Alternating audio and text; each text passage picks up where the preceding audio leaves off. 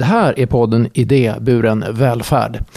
Jag heter Thomas Tränkner och idag ska ni få möta Omi Njai. Hej Omi! Hejsan Thomas! Du jobbar ju som projektchef på Skyddsvärnet, eller hur? Ja, det stämmer. Vad innebär det jobbet egentligen? Ja, det innebär att jag har hand om alla projekt som Skyddsvärnet eh, driver och äger. Och det kan vara olika projekt. Vi, vi söker olika projektmedel, alltifrån eh, arvsfondsprojekt till mindre projekt där vi har sökt medel från olika fonder och stiftelser. Men det är också projekt som vi har fått beviljade medel från Socialstyrelsen till exempel.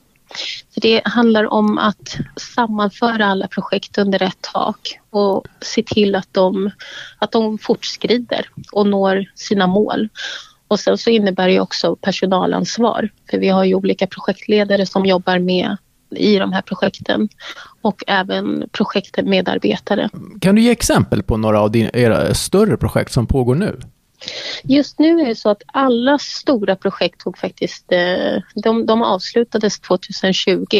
Så just nu sitter jag och skriver ganska mycket projektansökningar för att få in nya projekt under 2021.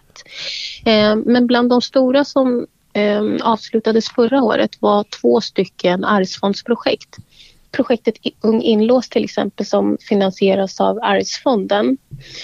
Det avslutades 2020 och det syftar till att ungdomar som är i SIS, som sitter inlåsta eller omhändertagna av SIS ska få veta sina rättigheter som de har i samhället. Dels om vad som gäller när man är inlåst på SIS men också vad det finns för chanser och möjligheter när de kommer ut så att de vet exakt vad som gäller. Sen så avslutades ett annat stort projekt som heter certifiering, inkludera mera och där vi jobbade med människor som har olika eh, funktionsvariationer för att få in dem in i samhället kring jobb och sysselsättning. Och också att belysa att det, det berikar näringslivet. Mm. Om vi tar det här första du nämnde, Ung inlåst, hur länge pågick det?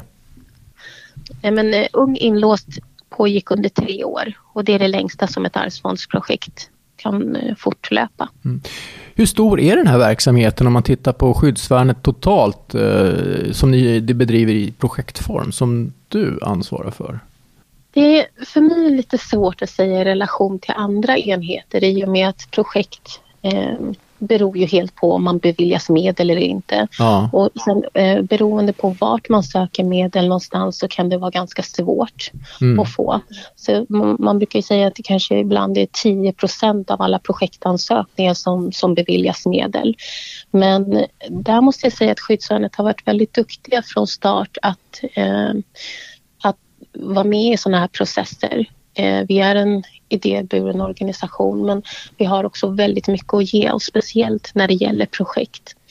I och med att vi, vi jobbar ju med att motverka social utslagning och det är något som vi implementerar i samtliga projekt. Så vi tänker hela tiden på vårt motto hjälp till självhjälp mm. och har med det i, i alla aspekter i projekten. Mm. Men eh, det syftar ju till egentligen att möta någon slags eh, behov från samhället, eh, det ni gör. Mm. Och eh, hur vet du vad, ni, vad, som är relevant och vad ni ska mm. satsa på? I och med att vi, vi jobbar ju, vi har ju väldigt många verksamheter i skyddsvärnet och där får vi ju vissa idéer. det, kom, det framkommer vissa behov. Vi säger att i, familje, i familjevården till exempel så kan det vara att man upptäcker ett visst behov och då kan man ju komma till, ja, man kan nämna det och lyfta det och det kanske växer till att bli en projektidé som man kan gå vidare med. Men sen är det också så att vi tittar också på trenderna i samhället. Hur ser det ut? Mm. Till exempel när det kom väldigt mycket ensamkommande eh, barn, eh, flyktingbarn till Sverige Eh, då fick vi också väldigt många som bodde i våra familjehem och mm. i våra träningslägenheter mm. och det ledde oss till att skapa ett projekt som, eh, som till slut blev ett arvsfondsprojekt som pågick i tre och ett halvt år. Och det här var 2010. Eh, och det projektet hette Jalla för alla. Och det var också egentligen så jag startade på skyddsvärnet för att jag började som projektledare just för det projektet. Mm. Ja, för att eh, jag läste att eh, du var ju där tidigare men eh, du har börjat igen här på skyddsvärnet, eller hur? Ja, Ja, ja men jag har ju det.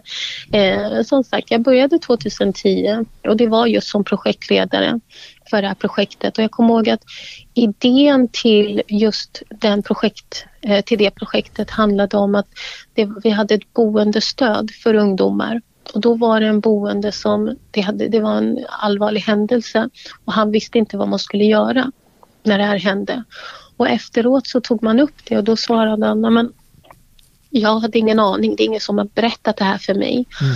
Och då så, eh, så framkom det ju att an, nyanlända när de kommer till Sverige då börjar man oftast ja, SFI och man börjar samhällskunskap och så vidare. Men är man till exempel tonåring ja. så faller man mellan stolarna. Så det finns inte den här samhällskunskapen som man får utan man får klara sig själv och försöka hitta sig själv. Och samtidigt när man kommer till Sverige och allting är nytt och man är i den åldern, det är nya intryck, det är, man växer som individ och som, det, det, det blir väldigt mycket. Mm. Och där kom vi på en idé att skapa eh, en metod med att jobba med, med samhällskunskap men riktat då till ensamkommande flyktingungdomar. Mm. Ja, en, du är inne på det här. En sak är ju vad samhället eh, frågar efter och har för behov och eh, eh de studier man gör. Men en annan sak är ju vad du själv har för idéer efter att ha jobbat med det här ganska länge. Hur om man tittar framåt, vad har du för idéer och planer liksom, om vi tittar på, på ja, den kommande eh, perioden här nu, två, tre år?